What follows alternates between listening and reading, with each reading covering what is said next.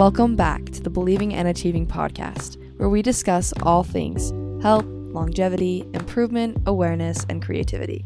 I am your host, Kylie Comstock, a self taught master of the mind and body. Each episode, we will have guests from different backgrounds, stories, and knowledge to help you unlock the power within and incinerate your goals. Start recording here. Hey, hello, everybody, and welcome back to another episode on the Believing and Achieving podcast. Today's episode is episode 32, um, which is awesome. So, today's guest is someone who is changing lives and helping others to heal both physically and mentally. Tori is a holistic health advocate who overcame an eating disorder and helping others to do the same. Through sharing her recovery journey, she has been able to connect and help so many other people suffering around the world. Tori, we are so blessed to have you on today. Oh my gosh, thank you for having me. Also, that intro was so kind. Wow, like I feel really good about myself now. But no, if anything, I have to say, like the community I've created has changed me and impacted me even more so than I feel like I've impacted them. So I just feel really grateful to, you know, be here and be representing that like amazing community. Oh, I love that. I love that you've built such a strong community too. Like the engagement on your posts and your comments, like everybody is connecting with what you're posting, which is, you know, so important with any page. Um, so I'd love for the audience to learn a bit about like your health journey. Um, can you give like a bit of a background from like beginning of like your health journey to now? Yeah. So essentially where my page came about is I developed an eating disorder when I was 19. I had just quit my college sport. I played volleyball at Dartmouth, um, which is like a small school up north. Um, I essentially broke my ankle and my sport was over. And so look at what I'm wearing. I, Not to interrupt you, but oh my gosh, wait, you're wearing a Dartmouth hoodie? I'm obsessed. No way that actually I'm like dead. Okay, I need to get a Dartmouth hoodie too because I'm such a bad alumni. Um, but I love that. It looks so cute on you.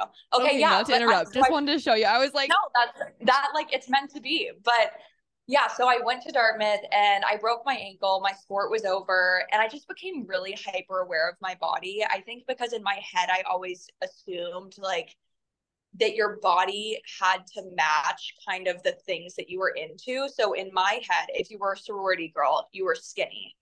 If you were an athlete, you were allowed to have an athletic body, um, etc.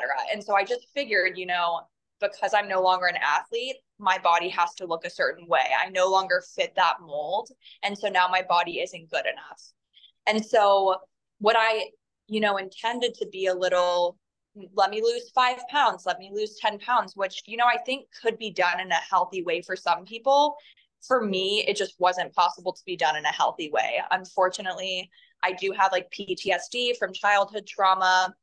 I struggled with OCD because of it. And I just struggle in general with like some anxiety and depression things.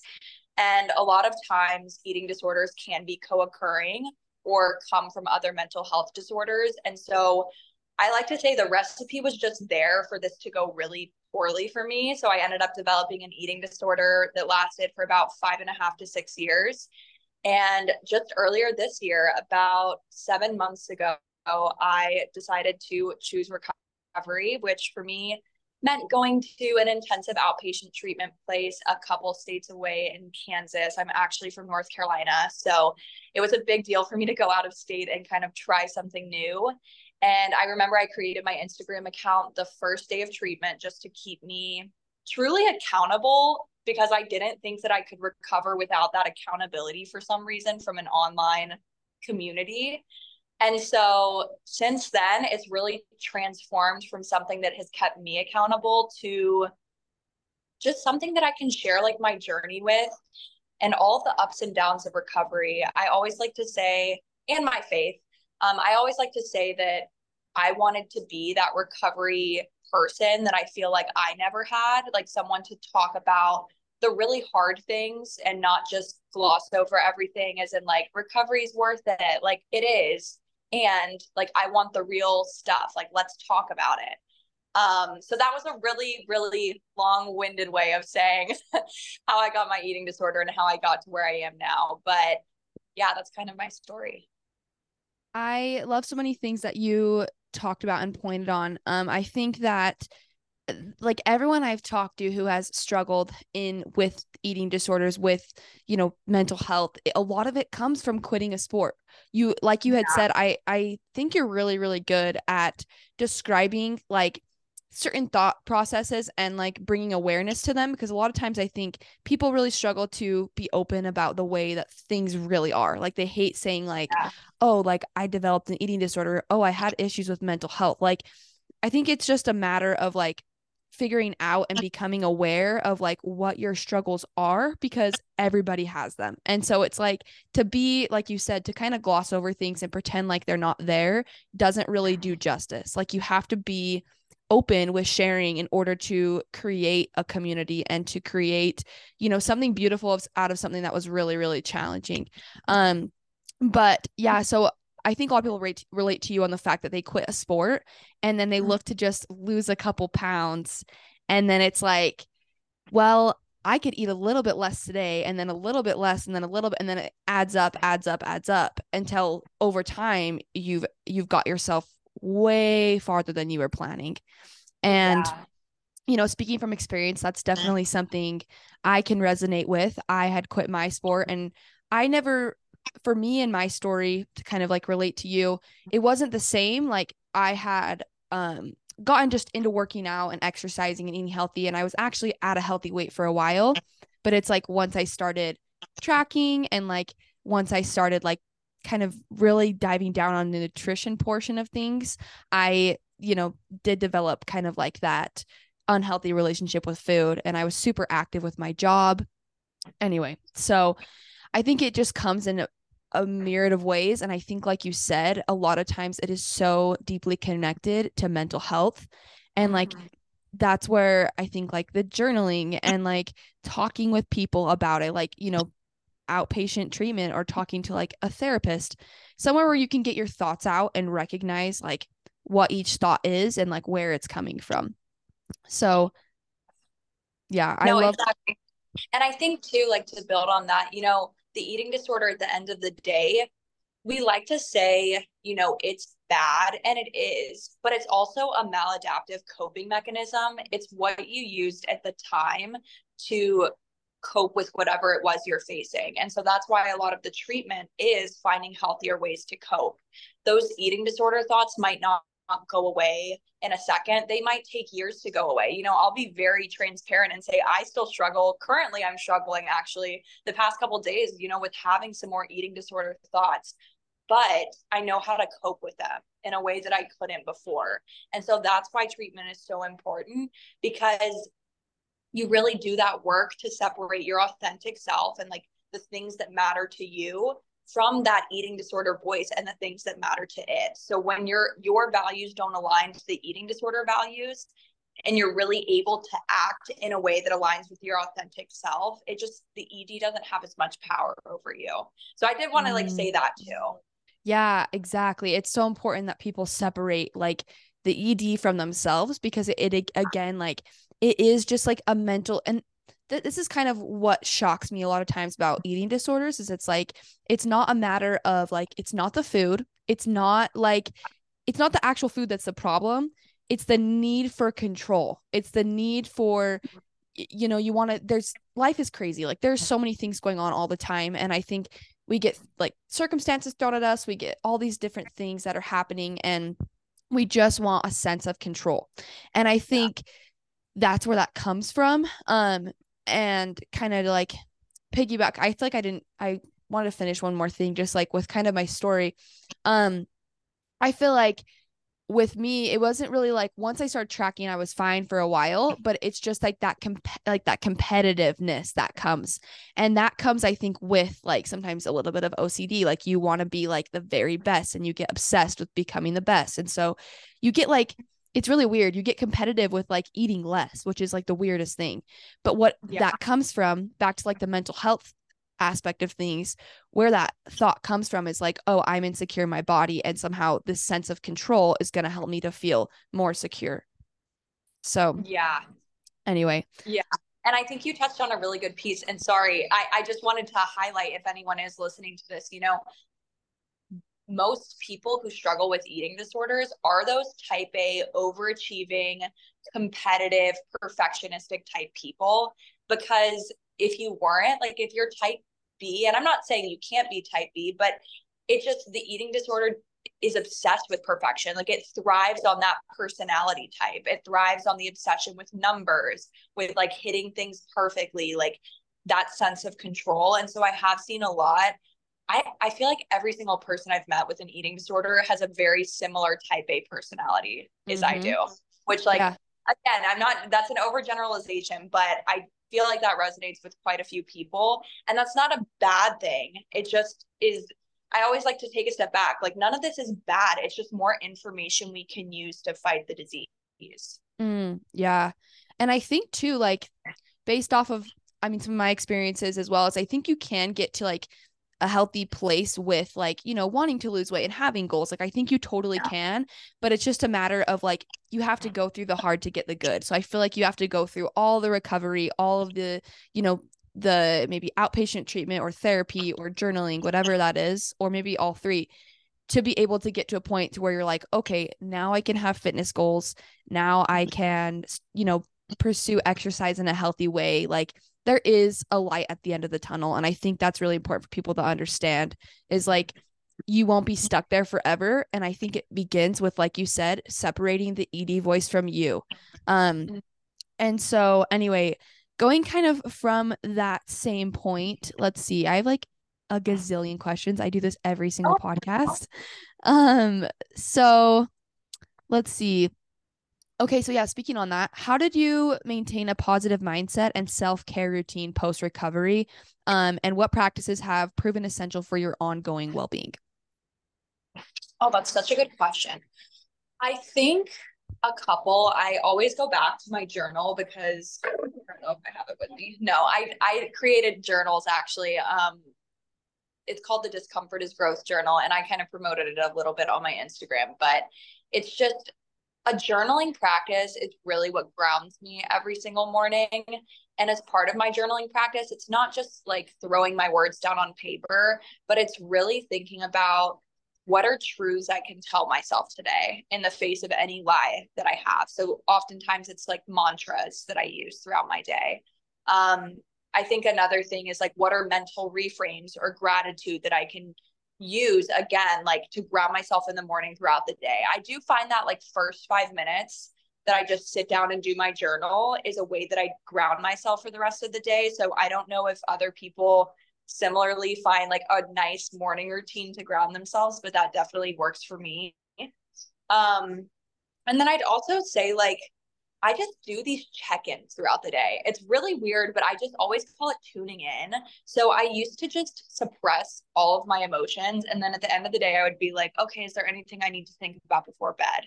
And for me, that just left me feeling really overwhelmed every day. And so I try to check in like every couple hours of just like pausing, like sitting my feet on the ground, taking a couple deep breaths and being like, are we okay? Like, how are we doing? How are we feeling? What do I need in this moment? And so I don't think it's per se anything major. I think you can do this anywhere, which is great, but it's just taking that time to tune into yourself instead of suppressing. Because when we suppress, that's when like things can kind of bubble up.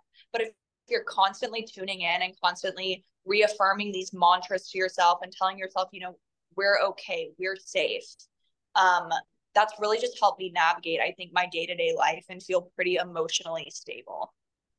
That is such such a good practice for people who are struggling um and even if you're not like even if you're just trying to you know really understand yourself and get to know yourself better um i think the first step to like overcoming any challenge or just honestly being able to talk openly about your experiences is awareness. It's like knowing what you know okay that was an emotion. That's what triggered me to be you know reactive with people around me or i was feeling really sad this morning. And so you know that's why i had emotional breakdown in the evening. Like there's i think it helps you just to understand the reasons as to why you're acting out the way you are and also to help you again like get through those hard times. Um I really like that you start your day with journaling.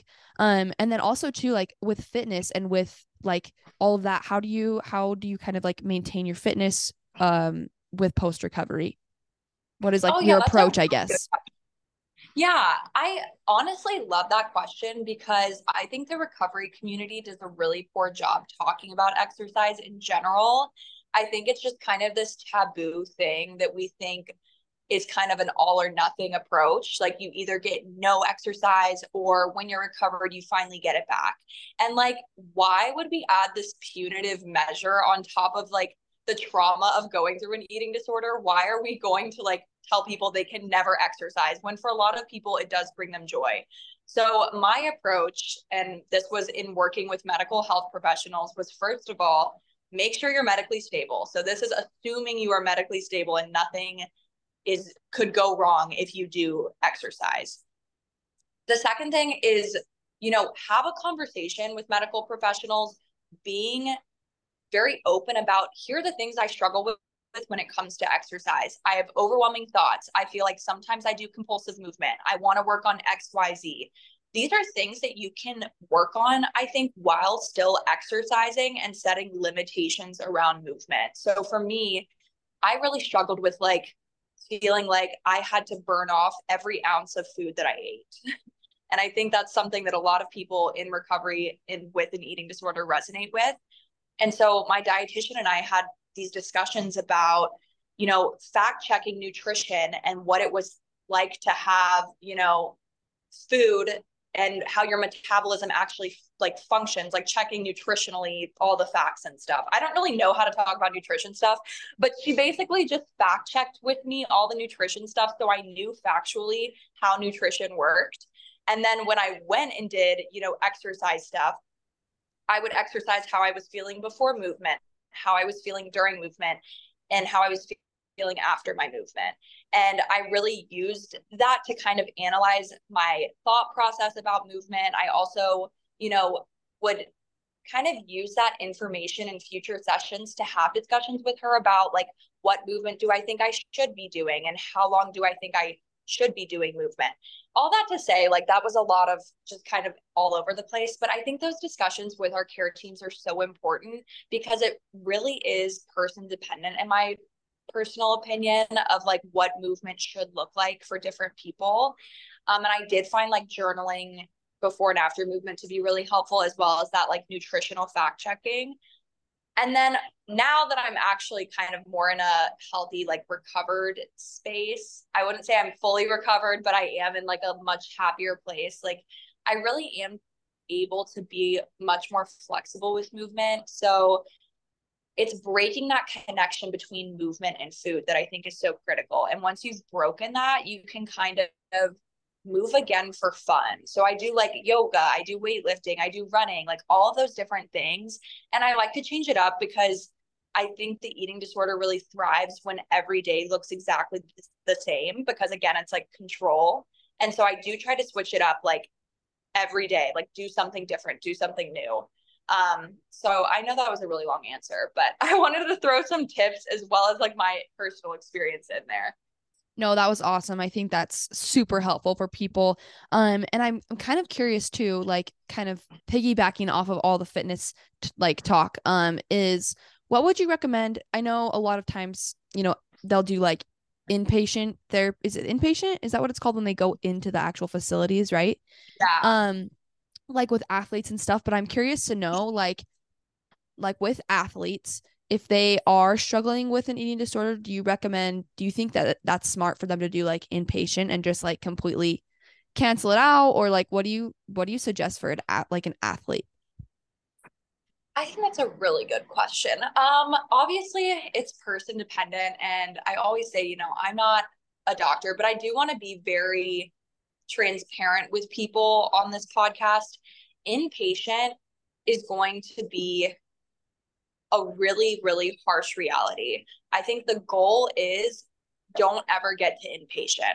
If you don't have to go to inpatient, don't go. You know, and I and I mean that in a way of you don't want to get to the point where you have to go because their focus on inpatient and I've had several medical professionals tell me this is to you know make you gain weight. They want you to get to a medically like non-compromised place. They want you to gain weight and it's exposure to food. So everyone will be on a pretty large meal plan and be expected to complete every meal. Movement will not be allowed, no form of movement. Um, and there will be punishment in a way if you don't finish your meals. And so, and I want, and I want to be open about this because I think it's just something like secretive that people don't talk about. Like inpatient is really tough and you don't want to have to get to that place. Um, and it's not that I don't recommend you go because if you need to go, you, you need to go. But I would say, you know, for me personally, meeting with my dietitian and my care team and slowly just having these discussions about what would movement look like if we limited it some this week and then we limited it more the next week and kind of nego not negotiated but advocated for myself and my values of which fitness is one and had those discussions. I just think it's a, a much more equal playing field when you get to outpatient stuff versus when you're inpatient you truly do lose a lot of that that ability to advocate for yourself. You really are agency. in many ways. Yeah, agency, exactly. You you really are in many ways kind of reverted to a child, you know, because at that point it, it is assumed that like you aren't able to care for yourself, you aren't able to feed yourself, um, or have any relationship with movement. Like we have to start from square one. And so I did just want to share that, not in a judgmental way at all for these facilities. I think they're very much needed. Do I think some, I don't know, some some reformation needs to go on, in my opinion, in a lot of these facilities. But I, I do want to just, you know, share like to be honest, that is how those are are kind of managed. And if you can avoid it by in a healthy way working with your care team, I I personally would that's a tough topic yeah. to talk about honestly no definitely is and that's that's kind of why i was like mm, maybe i'll just ask her because i think yeah. you're very like versed with all of this and so it was a great answer um i think too like it is important to realize again like kind of back to like what i said in the beginning that like there is a light at the end of the tunnel and like you could have a consistent exercise routine and be recovered like i think it's just yeah. a matter of like of like you said like being really in tune with your body. Like if you are doing something compulsively like it's forced or you're making yourself do something that like you really don't want to do but like as far as exercise i think that's when you realize okay i probably could use some help in this area. I think when you can feel when you can move in with your you can move with your body um in a way that makes you feel good. And again like you can play around with it um, I think that's when you know, okay, you know what? I am recovered. I feel good. Um, as far as exercise goes. But yeah. I love I love your answers and I think they probably could use a little bit of, you know, help in those facilities for sure. But you know, uh, they're they're also helping people as well. So No, exactly. And I okay. will say that like to just to build on your point really quickly was I, I also know a lot of athletes have been, you know, told and conditioned that we like it's just the grind you know? Like we do things even when we don't want to do them even when you don't have motivation head to the gym. And i do want to say like the eating disorder community and fitness is typically the opposite of that. It's like if you don't have motivation don't do it. Mm-hmm. like that means that it's not mindful movement. That means it's bad. I just want everyone to kind of just explore the gray a little bit more. It's mm. okay for your motivations not to be perfect one day the mm-hmm. whole idea of perfection is thrown out the window. So for me, you know, maybe 90% of myself has perfect motivations and like definitely wants to go on a run because I I just really want to. And 10% of myself that eating disorder voice would also be happy if I went on a run. Mm-hmm. That's okay. Obviously yeah. that's room for improvement. We want to grow from that. We don't want it to always be like that, but you don't have to like not go on the run because 2% of your eating disorder or whatever it is wants you to also. I just feel like there's so much black and white with these things and like it can be not perfect. That's the whole point of recovery. Is like we're learning and growing and it's it's okay. Like I just feel like I don't know, the black and white stuff always bothered me so much. I'm like, let's just get out of that. Like, mm-hmm.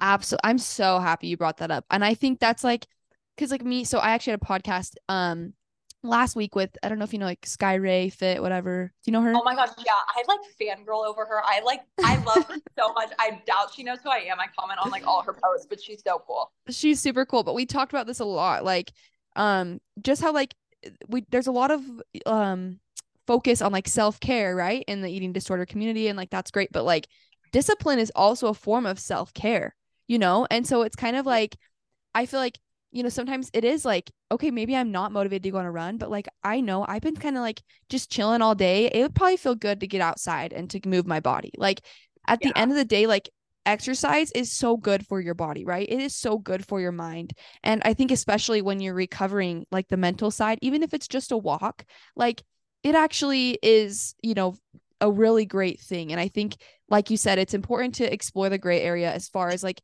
what feels right for you because I think it's going to be so different dependent on the person and um really just like again taking care of yourself but also listening to your body and I think that will be yeah. different for everybody. Yeah, 100%. Um okay, so next question for you. Um let's see.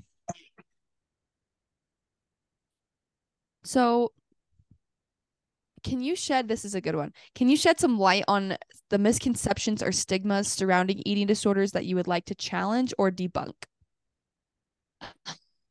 I've got to make my answers shorter because sometimes i feel like i'm just like on my pedestal and just rambling off things but that is the whole yeah, point. You're so good.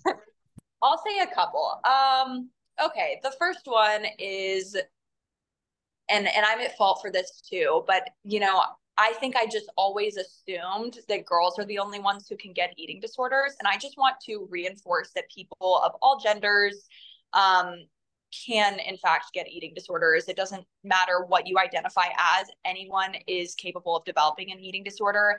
Secondly, anyone of any size could have an eating disorder. Specifically, anorexia is not the only eating disorder. There's also binge eating disorder, bulimia, ARFID. Um, those are a lot of the you know more typical ones that you see. And and it just doesn't have a look. Like that's the thing. It is a mental illness. It's not like a body illness. So you can't just label someone as having an eating disorder based off of the shape of their body. Um i can't believe we're in 2023 and still have to explain this to people but you know if people are willing to learn let's help them learn. And i think just another thing that really i want parents to know, especially, is your child did not choose to have an eating disorder. It's not a choice, it's not something that you asked for. Even if you did take those initial actions to be in a healthier place at first, maybe by losing a couple of pounds, and you had good intentions and you did choose to, you know, try to actively lose weight, that doesn't mean you chose an eating disorder. That means that you chose a something that was in the wellness or diet culture, you know, sphere that we've been ingrained and conditioned to believe is good for us. And then unfortunately just developed a mental illness along the way. So I know that was kind of like a rambling, but those are the big three things. and I'm just like, people, please understand this.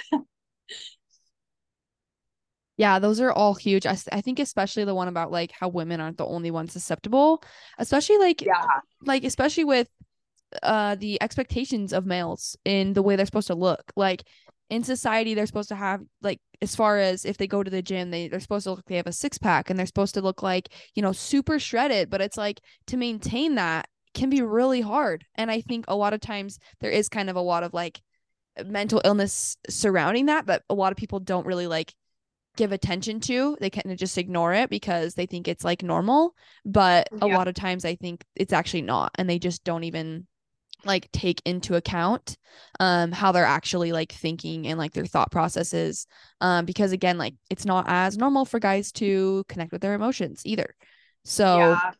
i think that that's like super hard. And then also too like how you said people can have eating disorders in all different size like sizes and um they can they don't have like a look like someone could be suffering and you have no idea. Um yeah. so speaking on kind of some advice for other people um, what were some? So you talked about you talked about like journaling, but um, what strategies or therapies did you find the most uh, beneficial in rebuilding a healthy relationship to food and your body?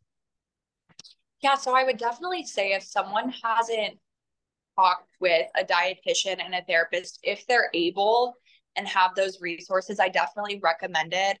I think if you can get specifically with an eating disorder dietitian and therapist, that's ideal just because they're used to dealing with these types of things. Um, and the reason it's twofold, it's not just one or the other, is because I love my dietitian because she handles all of my meal plan stuff for me. So at this point, I'm at the intuitive eating phase, but for a, a while, I was on a very strict meal plan based on my nutritional needs. And it was nice to have someone basically manage that for me. You know, eating disorders thrive on numbers. And if you don't have to know those numbers and someone else can, I think that's a, a great thing. So my dietitian knows my weight, knows how many, you know, calories or whatever that I need a day, all my macros, stuff like that. Um, and she also was able to, which I talked about a little bit earlier, just nutritionally fact check stuff for me and help me challenge some of the nutritional lies I told myself. For example, you know, carbs are bad, fats are bad, you know, the typical diet culture things a dietitian can help you challenge through what is factually, you know, true. And then I think a therapist is helpful because cognitive behavioral therapy and um, dialectical behavioral therapy, hopefully I'm pronouncing that right, um, are two really helpful you know types of therapy that are typically beneficial for an eating disorder. Um cbt is more just like talking kind of through things like cognitive behavioral therapy and like mental reframes like changing the way your brain thinks. Dbt is like distress tolerance emotional regulation um and I can't remember all the others, but there are like a couple more like tools on DBT that you can do to work through the eating disorder. Both of those have like a lot of specific tools in them that I think therapists can help a lot with. Um, so I definitely recommend a therapist. And then also, I do want to just say having a psychiatrist can be extremely helpful. I think a lot of people need to be on medication when they're fighting an eating disorder, and it's nothing to be ashamed of. And so, if you're willing to talk to a psychiatrist or your doctor, I think that's like a huge step because, you know, especially some of these like low dose anxiety medications can really help in reducing um, ED thoughts. So I did want to throw that out there too. Yeah, I think getting professional help is definitely something that could that is advised just because again like it is an outside source and you're able to be able to talk to someone who knows how to help you. Like I think a lot of times we expect the people around us to, to know how to help us and I think sometimes when you're going through mental illness, sometimes they don't know how. Like, and I think that's just like, it's not something that's rude. It's just a matter of like people have gone to school to actually study the right questions to ask. Cause essentially that's what it is. It's like it's just asking the right questions and helping the person to understand why they feel the way they feel and understanding their thought process so they can work through that. Um so let's see. So what would you say how did you manage the emotional aspects of recovery and what coping mechanisms uh, proved most effective for you? Would you say? Oh that's a good question. So i actually just the coping mechanisms with my therapist um, because the emotions can be kind of crazy especially when your body's all out of whack your hormones are all over the place. I can promise you your emotions are not going to be stable day to day. Like you will just have days that's stuck and that's just part of recovering um so what I kind of did was I have this thing called my like toolbox. It's like my therapy toolbox. And I have these tools in my, you know, mental toolbox that I pull out at different times during the day when I need them. So like a lot of what I do tools wise is like mental reframe. So that's just replacing any negative thoughts with a positive thought. I use the stop method a lot, which is just if I spiral, I just tell myself stop and I respond to the spiral with things I know to be true.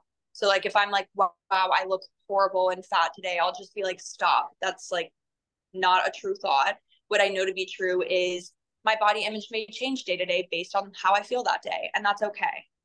Um, a lot of what I do is like curiosity over judgment. So whenever I notice myself judging myself, I'll be like, okay, let's get curious instead. So I always say, like, put down your judge's mallet, Tori, take out your binoculars and assess the situation, what's actually happening, um, and don't judge yourself for it.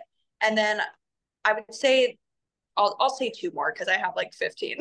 but another one I think is just it's helpful to zoom out. So a lot of times because the eating disorder is disordered, it will exaggerate everything. And it's really helpful to just zoom out of the current situation and say, okay, how big of a deal is this actually? Like in the grand scheme of life, when I am 90 years old, will I remember this moment? Will I care?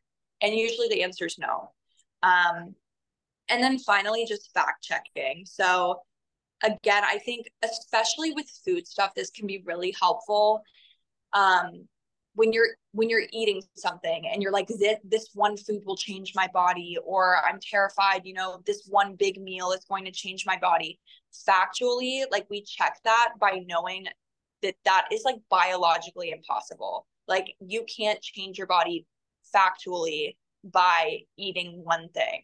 Um so those are like the typical ones i use. And then I also think too, just like if you can find ways to soothe yourself throughout the day, like that when I talked about like checking in with yourself and just, you know, a lot of times we just need to chill. Like I always tell myself that, like we, your mind is going a million miles a minute.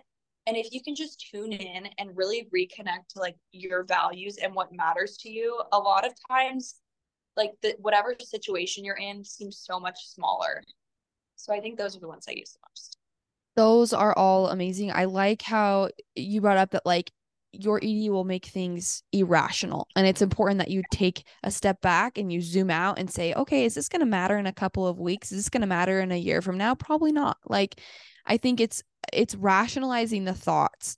Um, and I think those tools can be super useful to people who maybe are struggling with this. Um, I wanted to ask you, I forgot on the last question I asked you, you said that you follow a meal plan and you have someone who helps you with that. I was curious to know, do you feel like that meal plan has helped you? Like, do you feel like it's helpful to have like a routine so that way you're not like guessing and everything, you're able to just kind of be on that? Yeah, I think it's so helpful. If anyone doesn't have a dietitian, that's completely okay. I recommend you check out the plate by plate approach. It's actually like a certified eating disorder approach to eating. Um, and the reason that it's so nice is like there's no the eating disorder loves to kind of when there's not structure set up it kind of likes to take advantage. So maybe it'll make a portion size smaller. Maybe it will just tell you oh you can skip the snack like you don't really have a set thing that you have to follow but no when you actually do when someone tells you here's what you have to follow not perfectly. The, the point is never perfection, but hey, this is what we're aiming for every day. The eating disorder can't sneak in and be like, oh, no, you can just skip that because you can't. You know, like mm-hmm. this is your mm-hmm. plan and that's what you get. So that was really helpful for me for sure. Yeah, and I think like there's a stick like a little bit of a stigma around like meal planning because it's like associated with like you know control sometimes but then it's also like okay but also like i think it actually can act in like a opposite way to where it's like it helps you to calm down because you know okay i'm i have all these meals set up for me. So i don't have to like worry and question about oh if i should have this or oh i, I can skip that. Like you're able to just like stick to the plan. And that's kind of where in my opinion i think routines are actually so good for overcoming like eating yes. disorders and people i yes. think a lot of times people will be like whoa like routines are control but it's like okay, but that sense of control can be changed to make it work for you now. And it can yeah. also be in a healthy way. And I think that's like really important to emphasize with eating disorders because I think a lot of times people think like you have to do things that are just like completely out of routine and like, you know, skip all the exercise, eat all the things. Like, I don't think that's true. I think for some people, maybe, but for the most, I think people can still have a routine and it actually might help them recover even better. Oh my gosh, I completely agree. And the whole point is like, we just have to get out of this narrative of control is bad. It's not bad to have control. If I sat here and told you that your life is out of control, would you feel good? No, you'd feel like shit about yourself. Exactly. So it's not not that you can't have control. It's like are we having this maladaptive way of finding control? You know, mm-hmm. it's okay to find control in a healthy routine. Like that's completely fine. um, it's okay to eat your meals at the same time each day too if that is what works for you and it doesn't come from a disordered place but mm-hmm. i think it really is like I think if I had to explain it in any way, it's that eating disorders are not one size fits all. So mm-hmm. you really have to find out what is your intention. I always talk about that word like intention. What is your intention behind doing things? If you know that having a routine truly is a horrible intention for you, then maybe you don't do it. But if it does work for someone else and helps them, they can do it. You know, like it's it's not we always want to play this comparison game of there's this one right way to do it, but that's the whole point. There's not. It's just finding what works for you. Exactly. And I think coming back to that point is it's like I like to think about this. I mentioned this in my last episode too, but like mm-hmm. there's kind of like this teeter totter in life. And like you have, you know, when everything is like when you're investing in things as you should be, like, you know, whether that's family relationships, whether that's work life, whether that's, and nothing's ever going to be perfectly balanced, you know. But I think like when you start to notice that like a certain area of your life is tipping the totter like way far over and it's taking over you know relationships it's taking over being able to work being able to go to school like all these things that's when you realize okay that's when it's a problem. But when it's you know when you're able to maintain you know healthy relationships like you're not you're not skipping out to go hang out with friends to you know exercise all the time like you you're not like controlled by that certain area of your life, I think that's when you realize, okay, you know what? I'm in a healthy place. It's just a matter of like that taking over other areas of life. I 100% agree. And I think too, if you feel like you're in a healthy place, but there are people around you, you know, who question that because recovery means something different to them, that's okay. Let them think that. You know, exactly. I, I follow this amazing, and I'm going to say her name because I think she's amazing. Her name is Katie Staten Fitness. She is fully recovered from an eating oh, disorder. Yeah, I follow her. She, I mean, poor girl gets backlash constantly because you know she recovered into a smaller body but let me tell you she's extremely empowering she seems to have a great relationship with fitness and with nutrition and if she says she's fully recovered who am i to question that mm. why are mm. we hoping that people aren't recovered I, Amen. I hope everyone's covered. You know what I mean? Like, so yeah, I just wanted to say I wanted to shout her out because I think she's great and I think she's doing amazing things. So mm, yeah, and I think again to your point of like curiosity over judgment. Like if people are judging you, like you can be curious of like, oh, why are they judging me? But also like you know it's important to like kind of diminish the judgment so like don't judge them back like if they're thinking about you in in other ways you can be curious of like oh i wonder why but then it's also like I don't really need to give my attention to that. Like people can think whatever they want. And I think especially like, you know, people who are close to you, family and friends, they might like question and they might think things about you, but like you're entitled to your own own opinion just as much as they are. And like you can let them think what they want, but at the end of the day, like how you feel about yourself is going to be the most important thing. Oh my gosh, yeah. And that's like, and at the end of the day, that's what recovery is. It's like finding, it's like low key falling, you're in love with yourself again, I feel like, mm-hmm. because the ED you is so different than who you actually are. And I think there's a lot of power in being able to advocate for like your true self and like know that you don't have to live your life or look any way for anyone else. And mm-hmm. that's like the most empowering thing about recovery is realizing like they can think what they want. Like I don't give an F. Like I'm just gonna go live my life. Hmm. And I think it's so good to like to challenge to constantly be challenging that voice. Like I think I think it's important to like I said, like we kind of talked about like routines and stuff. I think it's good to follow through with those things. But sometimes I think too, it's like, you know, doing things out of the norm and doing things that like you wouldn't normally, just to really help you um overcome what is what is scaring you? Because essentially it's a fear like and i think even with like challenging you know certain foods like you talked about that a little bit earlier i think sometimes we get like this really like overwhelming thought these overwhelming yeah. thoughts in our heads about like certain foods and then it's like once you eat them mm-hmm. you're like was i really scared about that? Like you're like what the heck? Like yeah. this is you know you kind of like get this out of body of like yeah like who is this person? Like i'm discovering that like that is just a voice. It's not me right yeah, exactly. Because, like, and two, I think even exploring those fears of, like, okay, I say I'm scared of this food, but what am I actually scared of? So it's like digging deeper into that fear. Are you actually scared of that food? Or, you know, my brain went to, I'm scared that this food is going to make me gain weight. if I gain weight, then people are going to judge me. If people judge me, then what? Mm. And like my shift was like, if people judge me, who cares? Whereas like it used to be, if people judge me, that's the absolute end of the world. I'm nothing. I have no self worth. And so that's why building up your self esteem and knowing your inner worth is so important because then like you you know you're fine regardless of how your body changes because like you know your worth and that's what matters mm. and i think an effective way to like find your worth is prove to yourself do things every day that prove like to yourself for yourself not for anyone else not for any other thing but for yourself like do something every day that helps you realize yeah i keep my commitments to myself. Yeah i hold standards. Like i i have worth in the world. I have value i'm offering whether it's like you know maybe it's your job that gives you that fulfillment or maybe it's like the fact that you made dinner for your family. Like yeah i'm worthy. Like I'm look at what i'm doing for my family. Like you know just little things like that that can help you to recognize your worth. Because that's something i think i always struggled with too was like okay well i'm not i'm worthless if i don't do anything and it's like that's not true but it it does help to have like actionable evidence from yourself to help you realize, oh, I am worthy. Like, oh, I have worth. Oh, I have value in the world. Um, but yeah, I love that you brought I, that up. Um, okay. Thanks.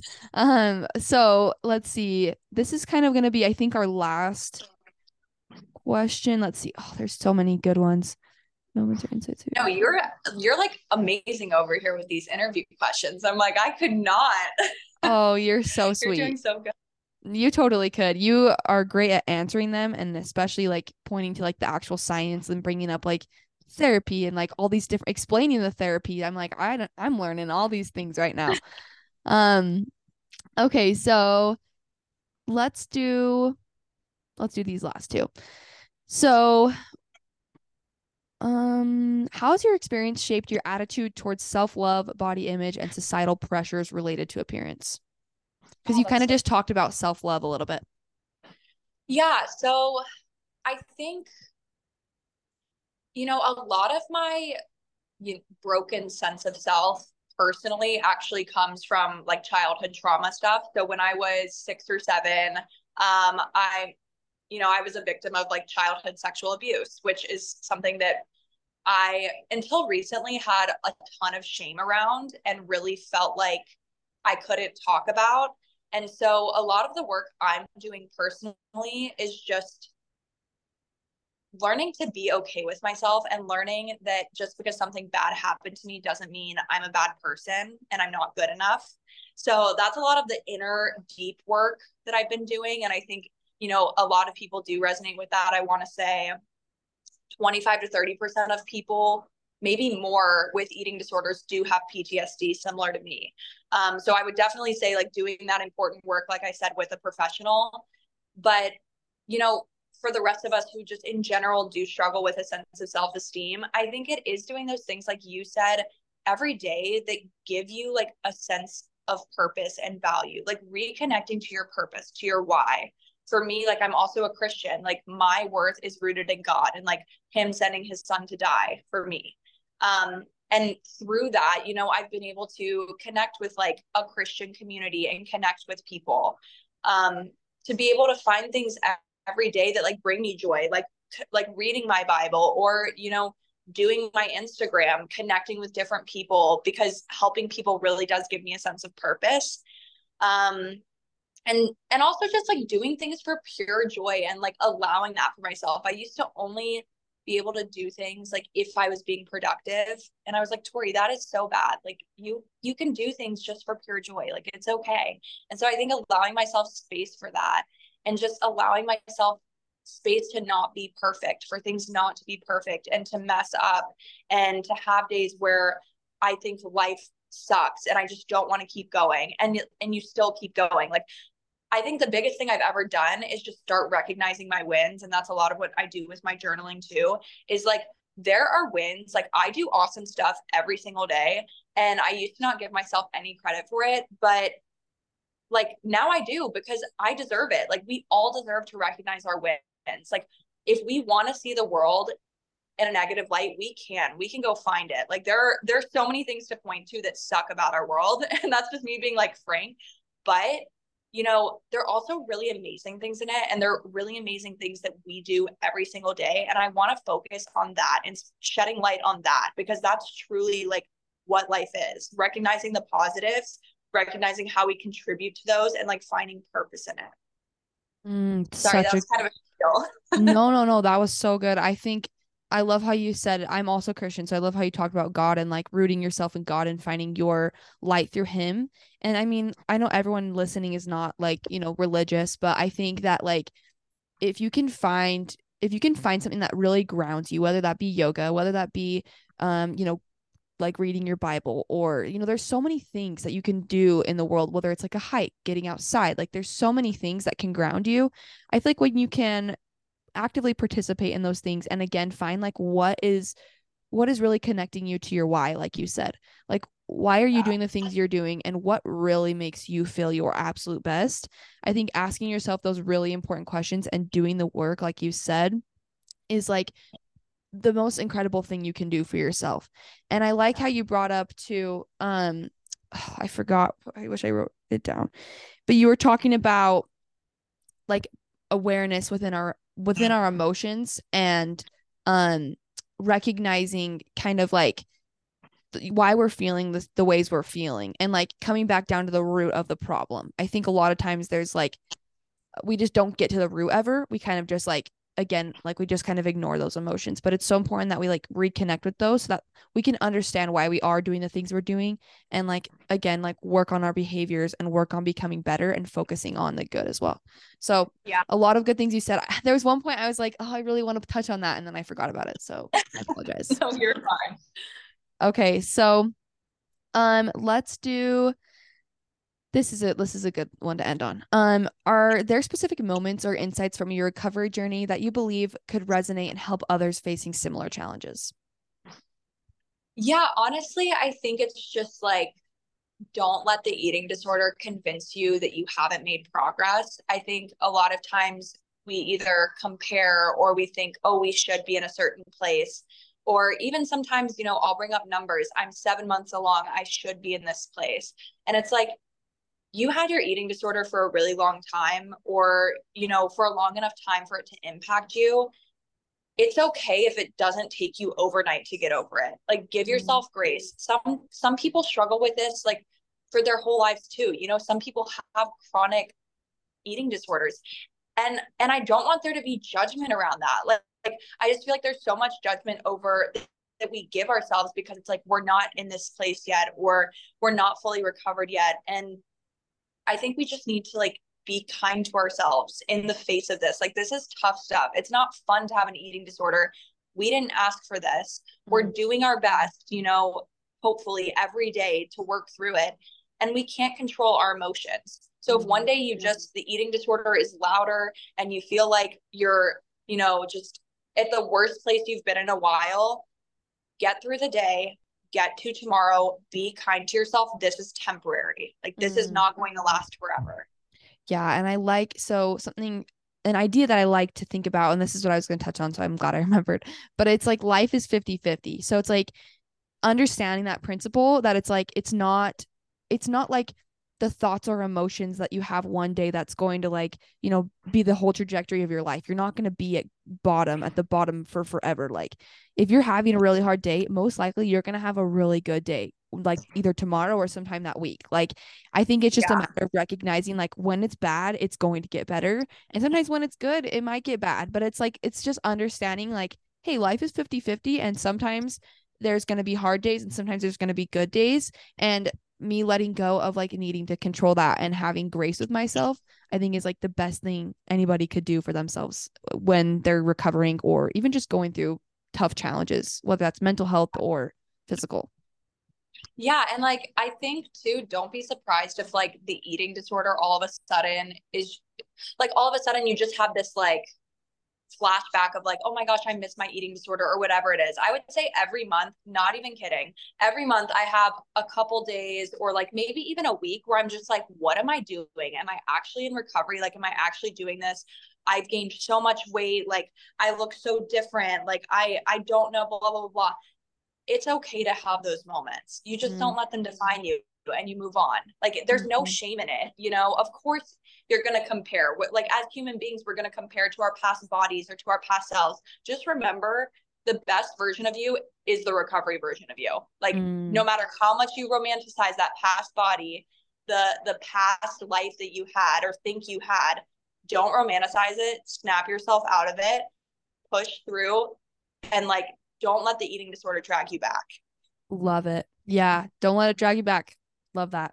Um, I hope that you guys were all taking notes. I took a ton and then I got so like into the conversation. I was like, shoot, like I need to I need to start keep taking notes because I started forgetting stuff. But um yeah, I hope you guys are taking notes. I learned a ton from you today, Tori, and I so appreciate you coming on.